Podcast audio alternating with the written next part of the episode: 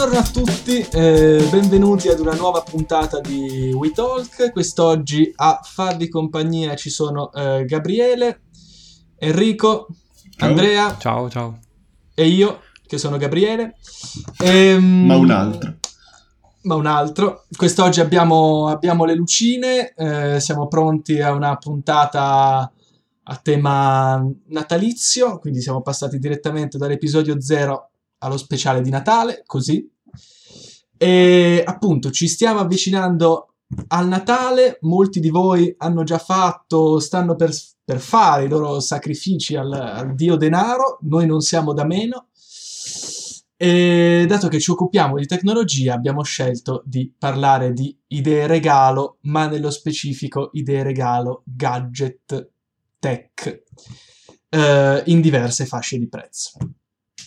Però, per prima cosa, vogliamo rispondere alla domanda che ci è arrivata da un ascoltatore. Ciao, volevo chiedervi se conoscete e avete provato dei client per Google Drive e OneDrive per Linux.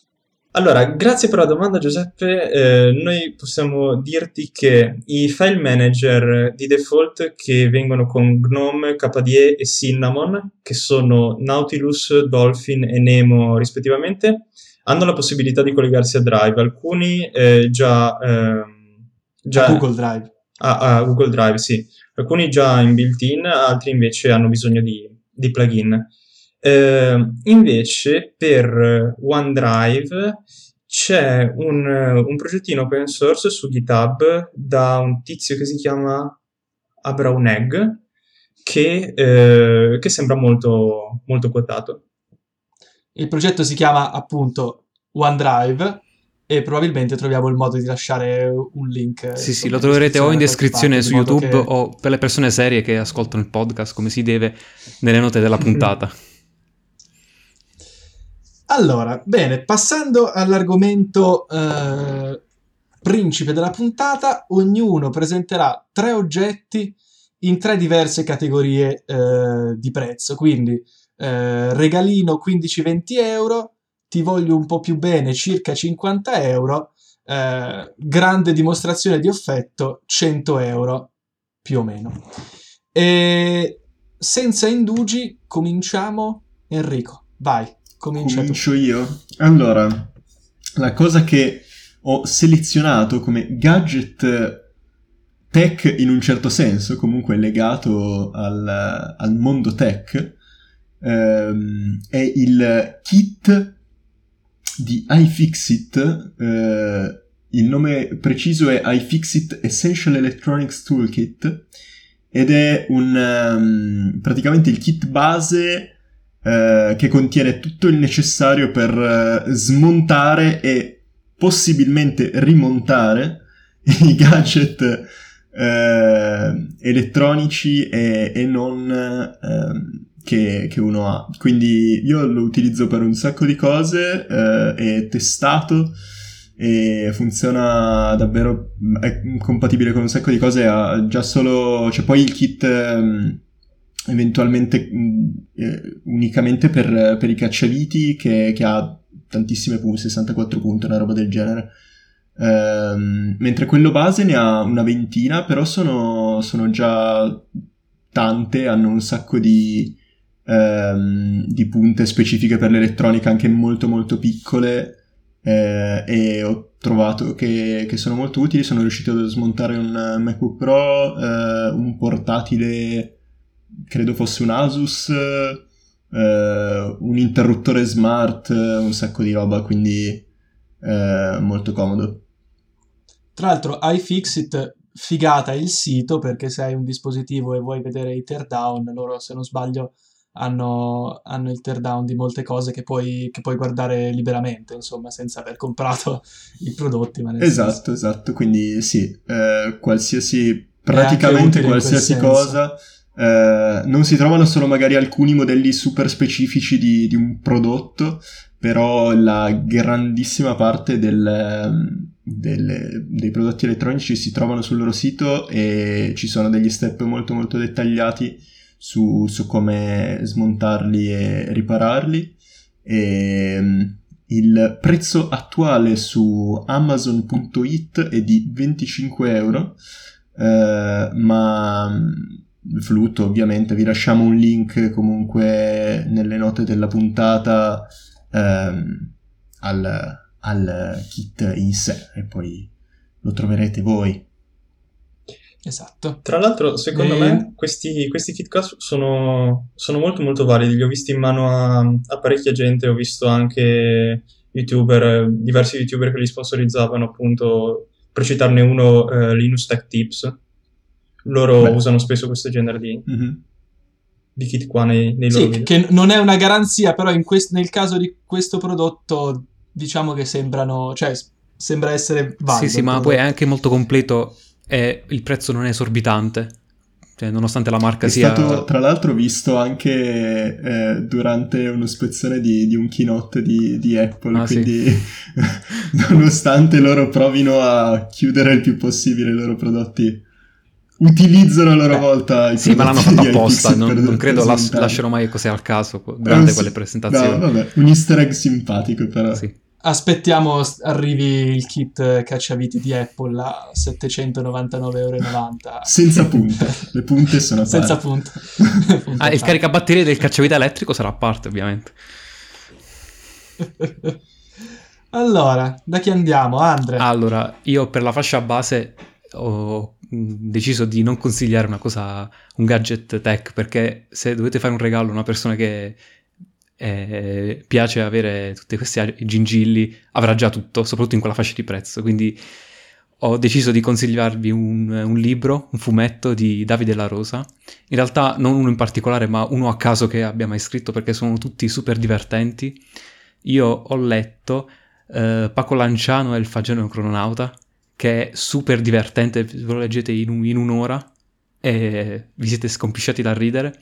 Ma comunque non vi metto neanche il link di Amazon, perché mi rifiuto. Anzi, mettetevi le scarpe e la mascherina, andate a comprarlo alla libreria sotto casa, fate un favore a tutti. Magari usate anche la carta con il cashback di Stato. E vi lascio il link di Libraccio, giusto per avere un'informazione su quali libri ha scritto, ma qualsiasi scegliate cadete in piedi, perché fanno tutti ridere. Anzi, per uno che studia materie scientifiche, quello di Paco Lanciano è anche molto interessante, perché viaggia nella storia, è molto molto bello, ve lo consiglio. Bene, buon suggerimento. Gabriele? Allora, io per la fascia di prezzo bassa ho scelto di proporre un cavetto USB magnetico. E che cos'è un cavetto USB magnetico? È come un cavo USB normale, di solito viene utilizzato per i telefoni cellulari, che però si compone di due parti. C'è il filo normale, che da un'estremità ha la porta USB A normale, dall'altra parte invece ha un connettorino particolare, solitamente piatto, con ai bordi tipo un magnete, e dei piccoli aghetti che spuntano, che sono proprio, diciamo, i fili, cioè l'alimentazione e i dati della USB che spuntano. E la seconda parte invece è molto piccola, è poco più di un connettore micro USB o USB-C, che è pensato per essere attaccato al dispositivo e rimanere attaccato lì. E quest'altra piccola parte qua, che viene inserita nel dispositivo, anche lei è un magnete, e poi appunto il contatto, la connessione viene effettuata quando i due magneti entrano in contatto. È valido come prodotto, a mio parere, perché evita di... cioè, con un cavo normale si potrebbe avere usura del connettore della micro USB, per esempio, della USB-C, no? Sempre fare dentro e fuori ogni volta che si vuole caricare il telefono. Invece con questo afferino qua, visto che il contatto è magnetico, cioè è tenuto assieme da magneti, si può staccare tranquillamente, non ci sono attriti, non ci sono cose strane. E inoltre, se avete un telefono un po' più vecchio, tipo il mio, solitamente il pezzettino che viene collegato al telefono permette di connettersi al cavo sia da una parte che dall'altra. Cioè, quindi potete orientarlo in entrambi i versi. Sì, di solito si possono girare. Esatto. Sì, è comodo, ne ho uno anch'io, e anche se non so se tipo la mattina al buio così quando devi riattaccare, o la sera al buio quando devi attaccare e staccare, è comodo perché il magnete si trova da solo quando è vicino. Esatto, si trova con l'altro. E poi se tipo ti inciampi nel filo non tiri via tutto, ma semplicemente magari si stacca il cavetto dal magnete e basta, è finita così. Okay. Unica pecca che ho trovato nel mio è che i magneti sono piuttosto delicati, cioè piuttosto fragili, quindi non è bene semplicemente tipo prendere il cavetto e lasciare che il magnete vada a sbattere contro l'altra estremità, perché dopo un po' tende a frammentarsi, a perdere polvere, poi va via il rivestimento più esterno e quindi inizia a ossidarsi, no? E funziona, semplicemente non è proprio bello visivamente. Beh, non è il massimo. Trovate che il massimo in termini di connessione, che siano abbastanza resistenti o che si rompono? Perché mi ricordo che era uscito come nel 2016 per la prima volta questo prodotto, perché Apple aveva tolto il connettore MagSafe dai MacBook Pro e l'aveva sostituito con la USB-C, e quindi la gente era corsa a comprare il connettore magnetico USB-C da mettere nel portatile, e poi si è diffusa ovviamente questa cosa, quindi penso che adesso ci sia per diversi connettori. Però mi ricordo che le primissime recensioni erano non troppo positive, nel senso che si tendevano un po' a rompersi, un po' a non essere super affidabili. Come lo trovate voi che ce l'avete? Allora, io ti posso dire che sì, effettivamente così, perché tendenzialmente per cercare di mantenere il prezzo basso non viene, cioè soprattutto la parte più piccola, quella che rimane collegata al dispositivo, non ha una protezione in gomma o in plastica attorno al magnete, che solitamente ha il neodimio, appunto.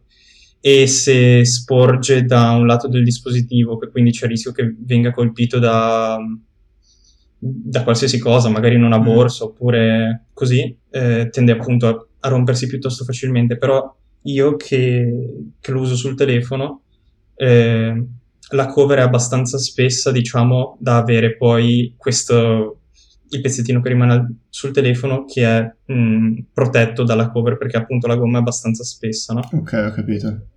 E quindi per il telefono non credo sia un problema, non tende a rovinarsi così tanto come su un PC. Poi appunto dipende anche da cosa ti aspetti, cioè se vai a prendere un cavo che costa attorno alla decina di euro, comunque un prodotto economico che costa più o meno quanto un cavo normale senza magnete, magari non durerà così tanto come il cavo normale, però comunque lo usi un buon po', secondo me, prima che poi va a diventare inutilizzabile. Ok. Quindi ce ne sono tanti, tra l'altro. Sì. Però un'idea, secondo me, è una buona idea. Io invece vi propongo, e anche se non è più la moda nel 2020, però vi propongo un power bank che ho resistito a comprare quando c'era la moda del power bank, tutti volevano il power bank, tutti compravano, non mi interessava, non era una cosa che trovavo utile. Quest'anno ho voluto fare un trekking, quindi avevo bisogno di avere il telefono carico nel caso, in caso di bisogno. Ero in mezzo al nulla, senza elettricità per 3-4 giorni, e allora sono andato a prendere uno di questi power bank che se ne trovano in tante varianti, da 20.000 mAh con il pannellino solare sopra, l'uscita per la ricarica veloce a 5V 2A, ricarica abbastanza veloce, 5V 2A, e devo dire che mi sono ritrovato soddisfatto. Non mi è arrivato un pezzo di plastica pieno di sabbia, come dicevi, insomma, perché sono state anche questo genere di truffe, e l'ho trovato utile, appunto, nel 2020 con i telefoni con le batterie grandi che ci sono adesso. Secondo me andare sotto i 20.000 mAh non ha tanto senso. L'unica cosa, il pannello solare è praticamente inutile, è grande così, per chi non vede, sono tipo 5 centimetri, no, 8 centimetri per 15, una cosa del genere, insomma, è decisamente piccolo, e carica il power bank da 20.000 mAh in 6-7 giorni sotto il pieno sole. Quindi diciamo che se uno vuole andare e stare 3 settimane senza elettricità, è meglio comprare un pannello solare a parte che magari va a ricaricare il power bank, piuttosto che fare affidamento sul pannello solare del power bank. Però a parte quello, un buon prodotto comunque. Sì, ne avevo comprato io uno anni fa, era minuscolo, forse ce l'ho ancora. La batteria era tipo 3000 mAh, caricava uno dei vecchi telefoni che avevo, però funzionava. La batteria col pannellino inutile. In aereo, dove sei più vicino al sole, si diventava bollente perché si riscaldava troppo. Sì, sì, boh, però ci sta, cioè per una ventina di euro, secondo me fa il suo dovere, tenendo conto che appunto non è un prodotto particolarmente intelligente, è una grossa batteria. Di conseguenza bisogna avere l'accorgenza, per esempio, di non lasciare il telefono attaccato tutta la notte, perché magari non capisce che il telefono è vuoto e continua pian pianino a caricare, e quindi si scarica il power bank. Però a parte quello, secondo me, per quello che costa è un buon prodotto. Quanto costa? Costa al momento quello che ho io, ma ripeto, se ne trovano un sacco. Al momento costa 25 euro, io l'avevo pagato 21 o 22 quando l'ho comprato, okay. E ce ne sono miliardi, probabilmente è la stessa fabbrica che li fa e poi li buttano fuori con diversi brand, il colore è diverso ma la forma è la stessa, okay, okay. Quindi però adesso sì, costa appunto 25, diciamo che secondo me è ancora un buon prodotto anche per quel prezzo lì. Vabbè. Prossima fascia di prezzo. Allora, passiamo quindi alla prossima fascia di prezzo, circa 50 euro, stesso giro di prima. Enrico. Allora, per questo prezzo io trovo che si possa già passare a una tastiera.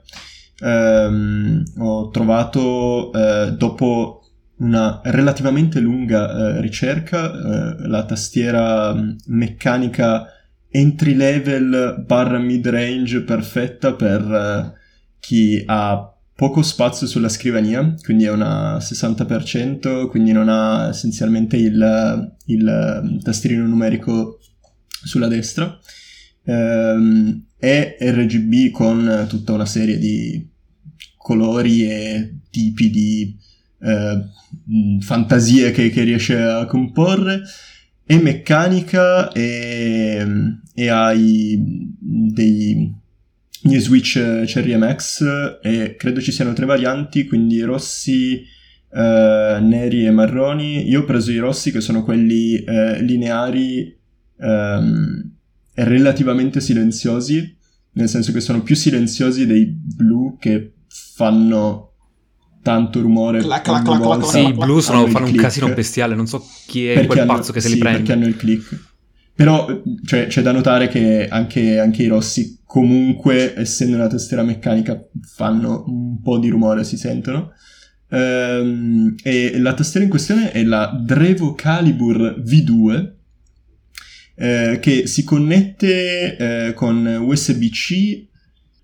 Non ha, come la versione precedente, il Bluetooth, che però avevo trovato che non avesse troppo senso su una tastiera RGB, perché comunque la batteria che veniva fornita tendeva a scaricarsi entro poco, quindi questa qua la trovo un'ottima soluzione.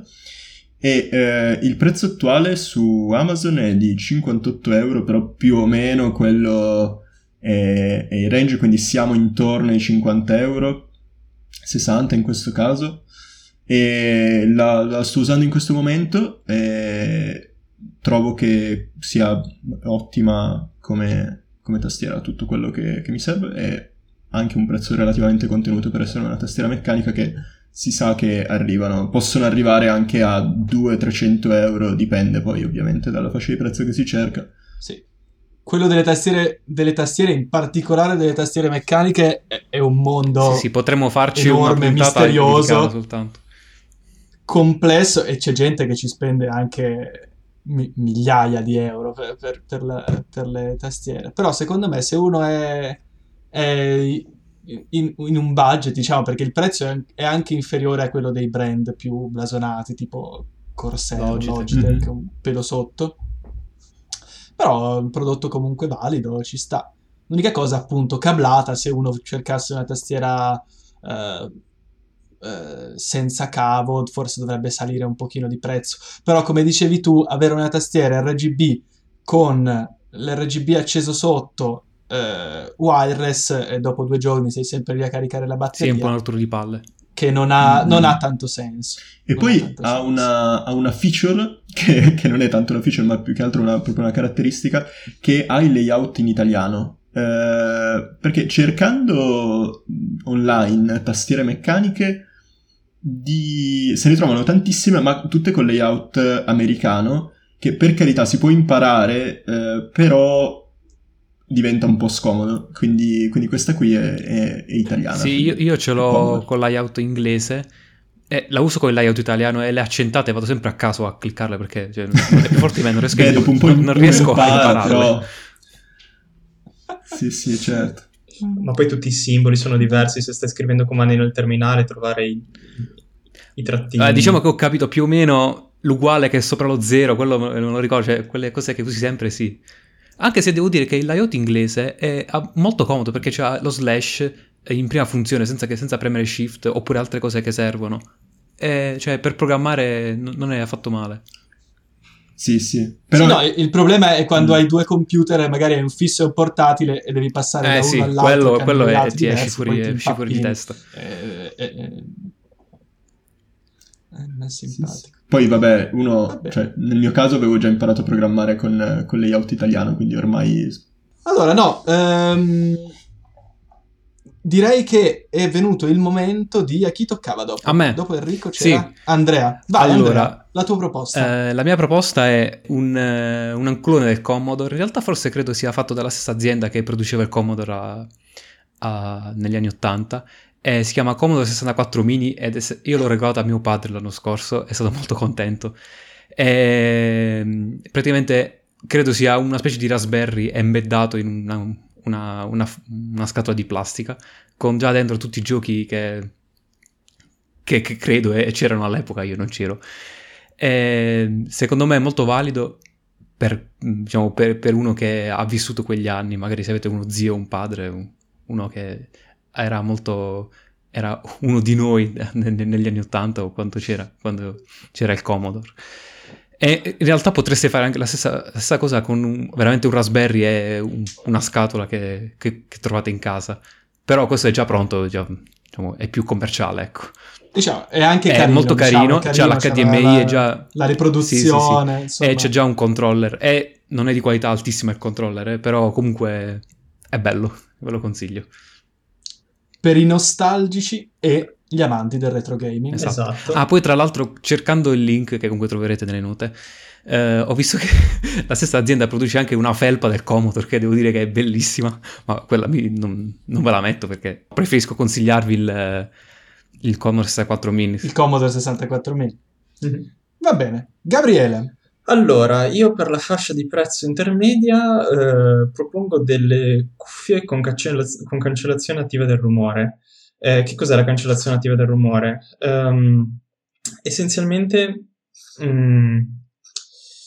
all'esterno delle cuffie con questa tecnologia qua vengono posti dei microfoni per captare i rumori esterni provenienti appunto da fuori, eccetera, eccetera.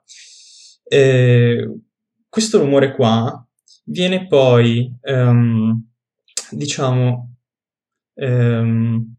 attenuato e ritardato lievemente, e poi invertito, e mixato con il segnale che viene mandato agli altoparlanti all'interno delle cuffie.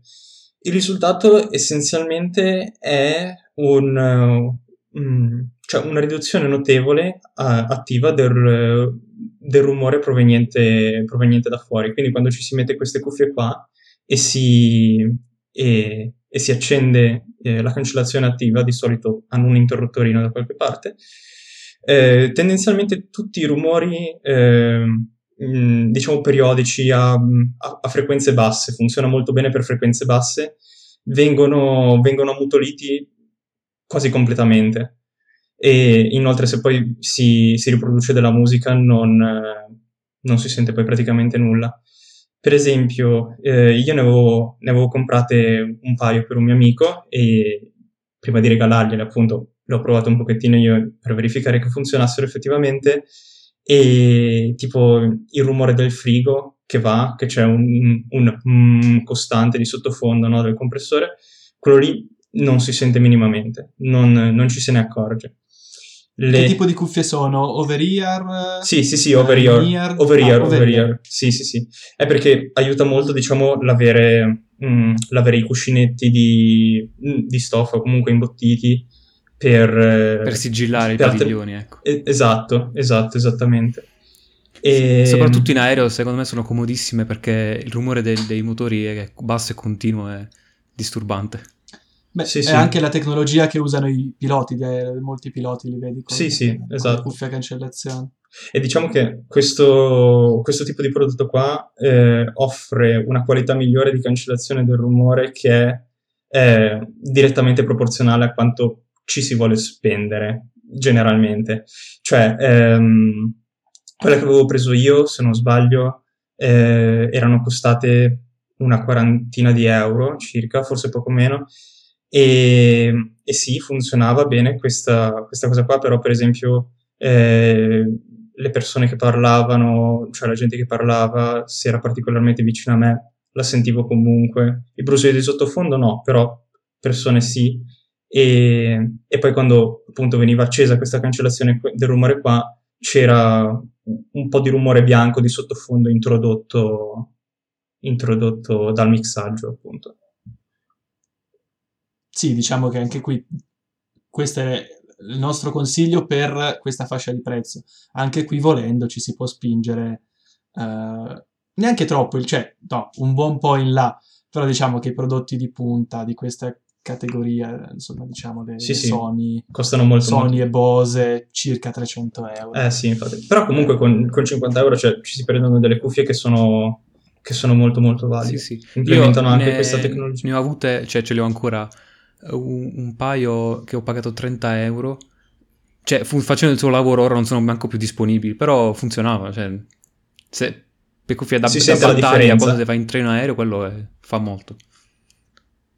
Diciamo che magari prendi un paio di cuffie così più per la feature dell'isolamento che puoi usare in viaggio, in aula studio, da qualsiasi parte, piuttosto che magari per la qualità della musica. Se chiaramente vuoi magari un isolamento più raffinato e la qualità dei driver e proprio della riproduzione della musica più raffinata, a quel punto chiaramente sali di prezzo, ma diciamo che è abbastanza normale. Però per circa una cinquantina di euro comunque un buon prodotto te lo porti a casa. Allora, mi sa che è il mio turno. Allora, per circa una cinquantina di euro, più che un prodotto nello specifico, cioè è un prodotto, ma è un'azione che dovreste fare persone con un minimo di conoscenza nel mondo della tecnologia. Se avete un portatile con un disco rigido, per 50 euro comprate un SSD e sostituitela, e così potete smettere di lamentarvi della lentezza all'avvio del vostro portatile. È una cosa che che mi ero ripromesso di fare da anni e ho fatto solo ultimamente, e ha grandi vantaggi. Per una cinquantina di euro ci si porta a casa un SSD da 2,5 pollici da 480-500 giga, che nel caso di un portatile che si utilizza per l'università, quindi non è il tuo computer principale, magari è già un fisso, un portatile che utilizzi da portare in giro per lavoro, per l'università, sono più che sufficienti, a mio parere, perché io, vabbè, non possiedo una grande quantità di file, però comunque anche utilizzando cloud, mezzo tera è più che sufficiente per sopravvivere. E è un processo che richiede poco tempo, in un paio d'ore, compresa la copia di tutti i file da un disco all'altro, hai fatto, sei a posto, e secondo me dà un grande vantaggio. Quindi per 50 euro andate, smontate i vostri portatili e cambiate i dischi. Mi raccomando con le viti dei portatili, perché pur essendo stato il più leggero possibile. Ho rotto due stand off delle viti, non so neanche come. E vabbè, poi si rincollano, però il portatile non è più fresco come una volta. Hai usato un cacciavite o un martello? Ho usato un cacciavite, credo, non lo so, l'ho preso in mano, mi sembrava un cacciavite. Ok, no, vedi, se avessi avuto il kit di iFixit. Io vi consiglio anche di farlo a tutti i vostri parenti, perché così vi smettono di rompervi le palle. Ma non si accende più il computer, ma è lento, forse devo comprare quello nuovo. Ma guarda, mi arrabbio quando dico devo comprare il computer nuovo che hanno comprato 3-4 anni prima, con l'hard disk ovviamente, perché è lento. Ma è chiaro che tutti gli aggiornamenti di Windows con 5 cortare uno sopra l'altra l'hanno rallentato, ma mi sembra ovvio. L'avevo fatto anch'io un paio di anni fa sul computer dei miei genitori, che ha un i3 di seconda generazione, una scheda video, insomma c'ha i suoi anni. E appunto il fatto di avergli messo l'SSD come il sistema sull'SSD adesso viaggia per quello che devono fare, quindi browsing, internet, visione di video, poco altro, guardare le foto, insomma. Basta e avanza, un processore di tot anni fa. Va bene, allora, siamo arrivati alla quarta e ultima categoria, direi. La terza. Quindi, attorno... Ah sì, terza. Terza categoria.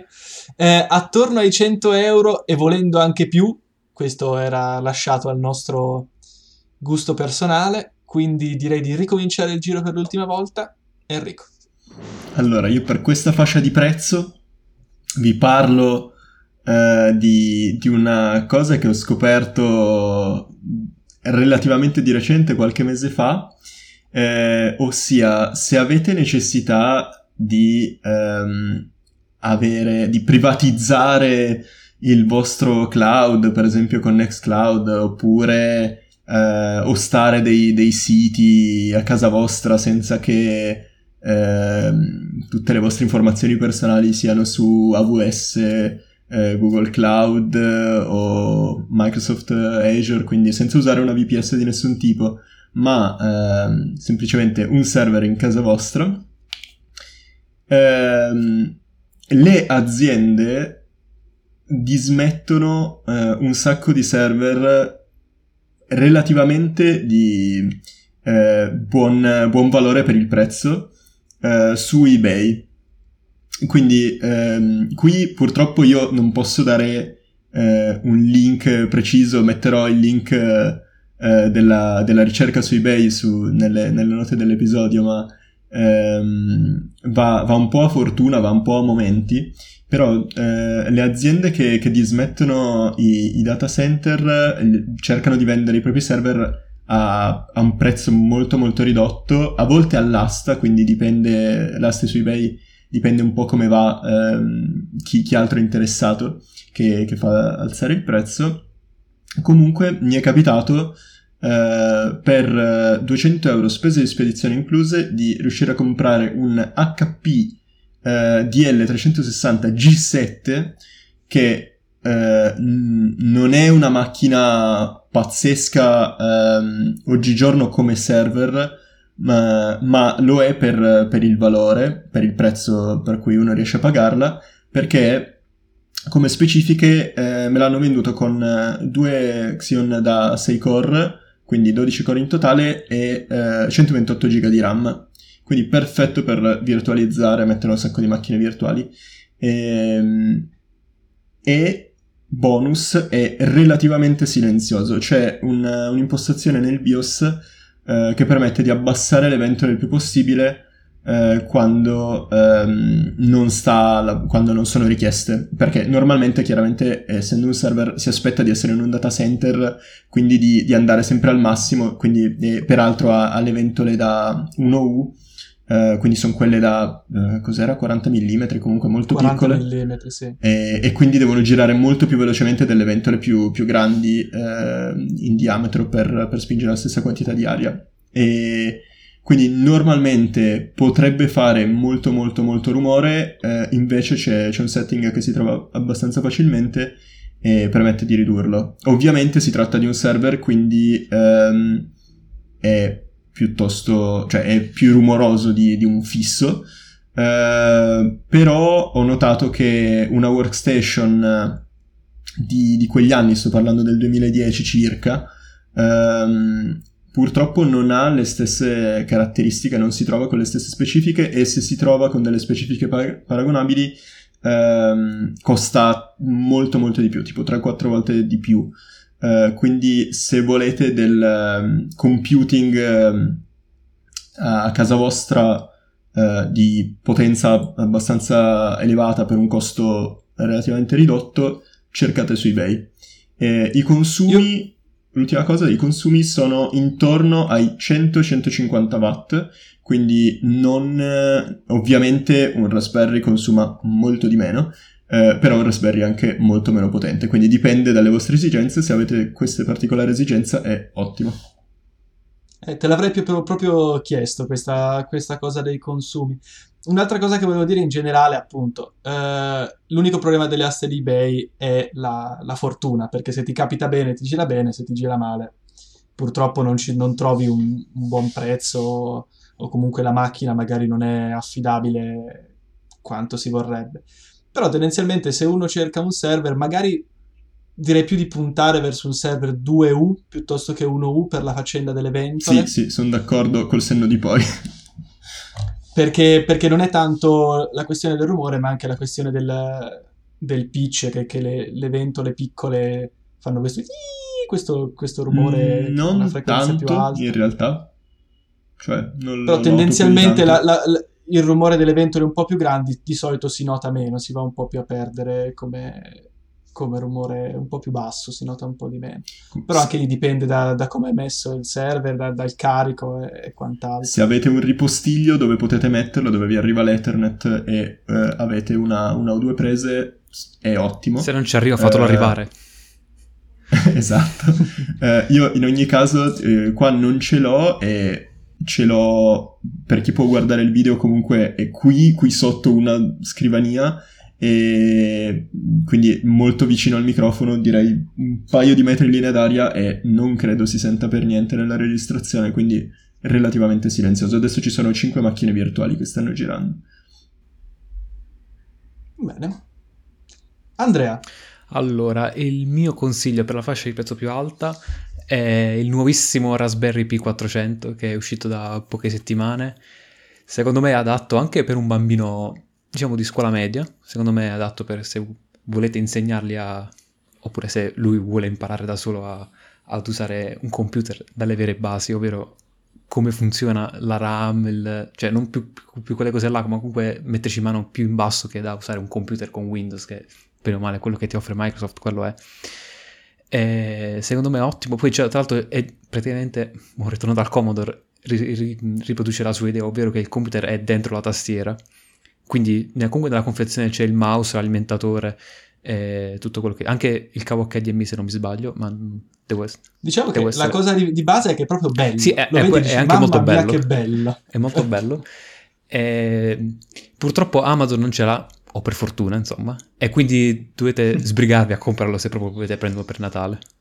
E secondo me ci sta tutto. Però ci sono diversi rivenditori. Sì, se andate sul sito Raspberry mi sembra ci sono 3 rivenditori, da uno è finito, e vi metto il link di uno che ce l'ha, è ancora in magazzino, che spedisce, se non sbaglio, melopero.com. Sì, ufficiale italiano. Mi sa che quello l'aveva autostock. Vabbè, comunque cercate, diciamo, lo trovate facilmente. E se non sbaglio sul mercato americano, ma non so se su quello italiano, perché su quello italiano forse c'è solo il kit compreso di mouse e cavo. Forse sul mercato americano si trova anche semplicemente solo l'unità tastiera. È il layout italiano. Il layout della tastiera italiano. Sì. È giusto, anche l'alimentatore. L'alimentatore con l'interruttore. Sì, quello è proprio carino, è un bello oggettino. Poi alla fine è un Raspberry, nel senso non è niente di più, però proprio non è come il Raspberry, quello la schedina a forma di carta di credito, cioè non potete usarlo come server, diciamo, casalingo, perché avete anche la tastiera, o lo lasciate sempre acceso così con la tastiera in bella vista, è più adatto per usarlo come computer desktop, anche perché può pilotare due monitor 4K, se non mi sbaglio. Sì, come Raspberry Pi. Auguri a riprodurre il video. Sì, diciamo, dovete beccare la codifica giusta, però comunque potete fare, cioè il monitor li pilota. Sì.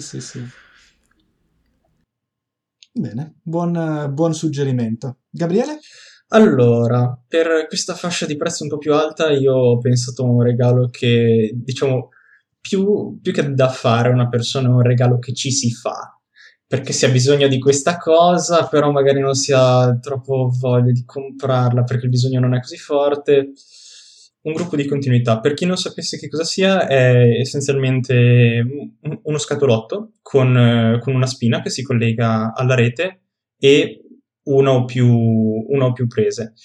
Quando salta la luce, essenzialmente, quando viene a mancare la tensione di rete, la 230, lui ha una batteria interna con cui, tiene alimentata la sua presa di uscita. Quindi, se per esempio voi avete un computer collegato a questo dispositivo qua, quando c'è corrente normale, lui assorbe direttamente dalla rete elettrica. Se dovesse saltare per qualsiasi motivo, se avete un fisso, non vi si spegne, ma appunto rimane acceso finché la batteria, appunto, dell'UPS non si scarica, però avete tempo, per esempio, di salvare file, di fare un shutdown, diciamo, completo, come si deve, per evitare appunto corruzione di dati e cose del genere. È ovvio che questo dispositivo qua non è fatto per tenere acceso il computer per periodi di tempo, diciamo, prolungati e a carico pesante. Una mezz'oretta. Diciamo. Esatto, cioè è fatto per farti spegnere il PC in sicurezza.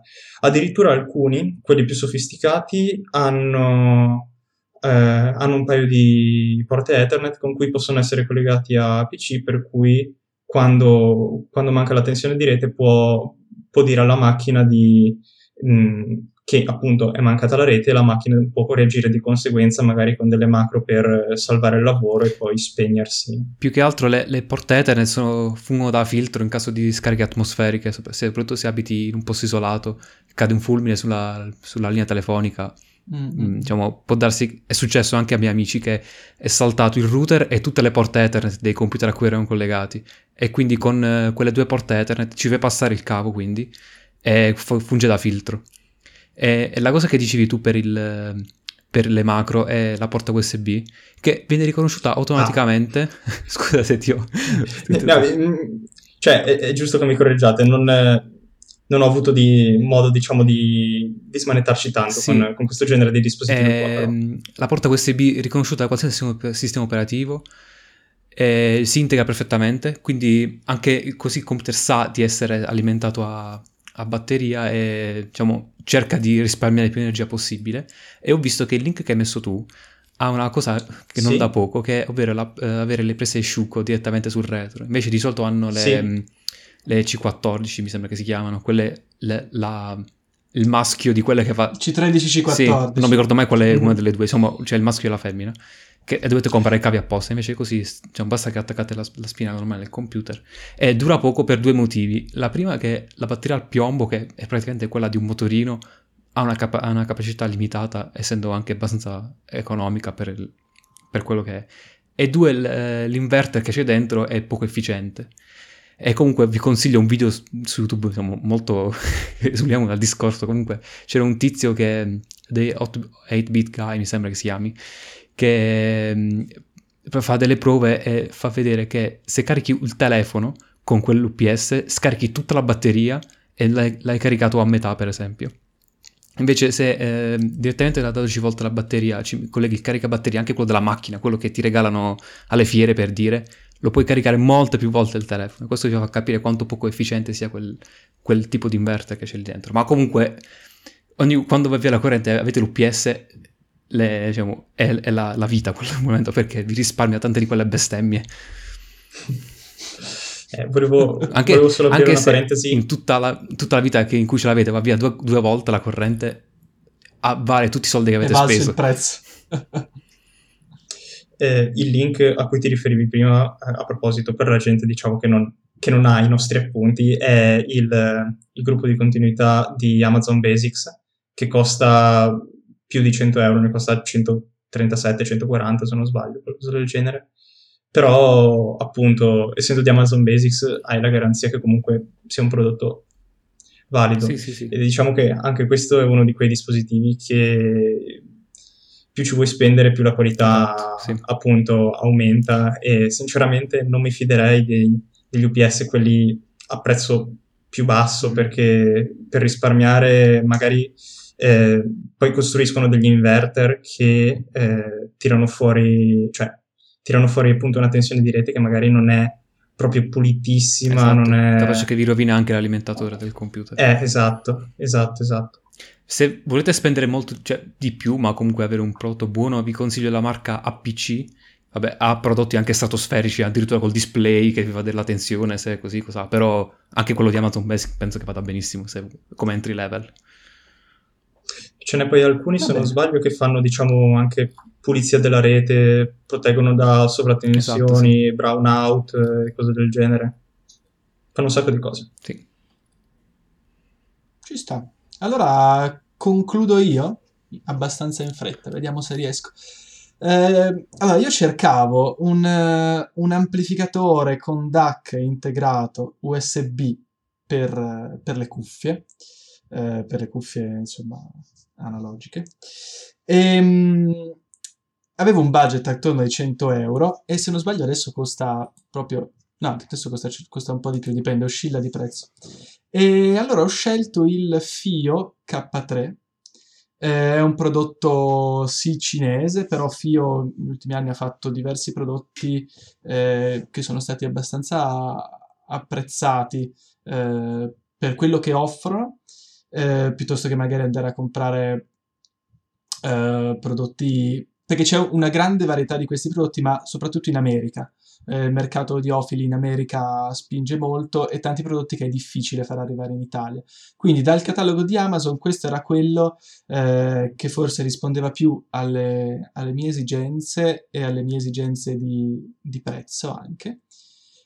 E devo dire che mi trovo bene. Essendo passato a delle cuffie un po' più costose, volevo avere un alimentatore... un amplificatore e DAC separato sulla mia scrivania per alimentarle, e quindi ho scelto questo. Devo dire ce l'ho da 7-8 mesi e mi sto trovando bene. Appunto, io lo utilizzo semplicemente dall'uscita USB del computer come uscita audio, volendo anche un'uscita ottica. Si può usare per controllare delle casse, ha un line out, quindi diciamo molto versatile. Mi sono trovato bene usandolo. Ho visto che ha la USB-C pure, quindi è future proof. Sì, perché il cavo è USB in entrata dell'amplificatore, che è piccolino, è grosso così. Per chi non mi vede sono tipo 5 cm x 10, mentre invece il cavo che va al computer è un USB di tipo A. Però una buona feature anche questa. E poi vabbè, diverse cose tecniche su cui non mi sto a dilungare, però per chi si sta addentrando nel mondo delle cuffie un pelo più prestanti, magari con una resistenza un po' più importante, fino agli 80 ohm massimo 80 ohm, lo consiglio vivamente. Bene, allora direi di concludere. Aspetta, c'è una comunicazione di servizio, ovvero che stiamo migrando il podcast da Spreaker a una piattaforma che ci stiamo ostando da noi, quindi spero che il passaggio sia il più indolore possibile per tutti quanti, cioè il feed RSS dovrebbe rimanere lo stesso, però comunque sappiate che su YouTube non ci sarà alcun problema, ma comunque vi faremo sapere se cambierà qualcosa. E inoltre siamo anche su Apple Podcast, quindi se volete lasciarci una recensione saremo ben contenti di riceverla, può darsi che anche ve la leggeremo qui in puntata. Bene, sì. Quindi, la piattaforma a cui stiamo passando supporta anche i commenti, quindi se volete lasciare un commento per ogni episodio siamo contenti, non troppo spam, ma comunque sì. Dicevamo, allora, per concludere, questo probabilmente sarà il nostro ultimo video del 2020, quindi facciamo auguri di buone feste a tutti da parte del team We Open. Speriamo di ritrovarvi nel 2021 e quindi niente, direi che vi salutiamo e ci sentiamo alla prossima. Ciao. Ciao. Ciao.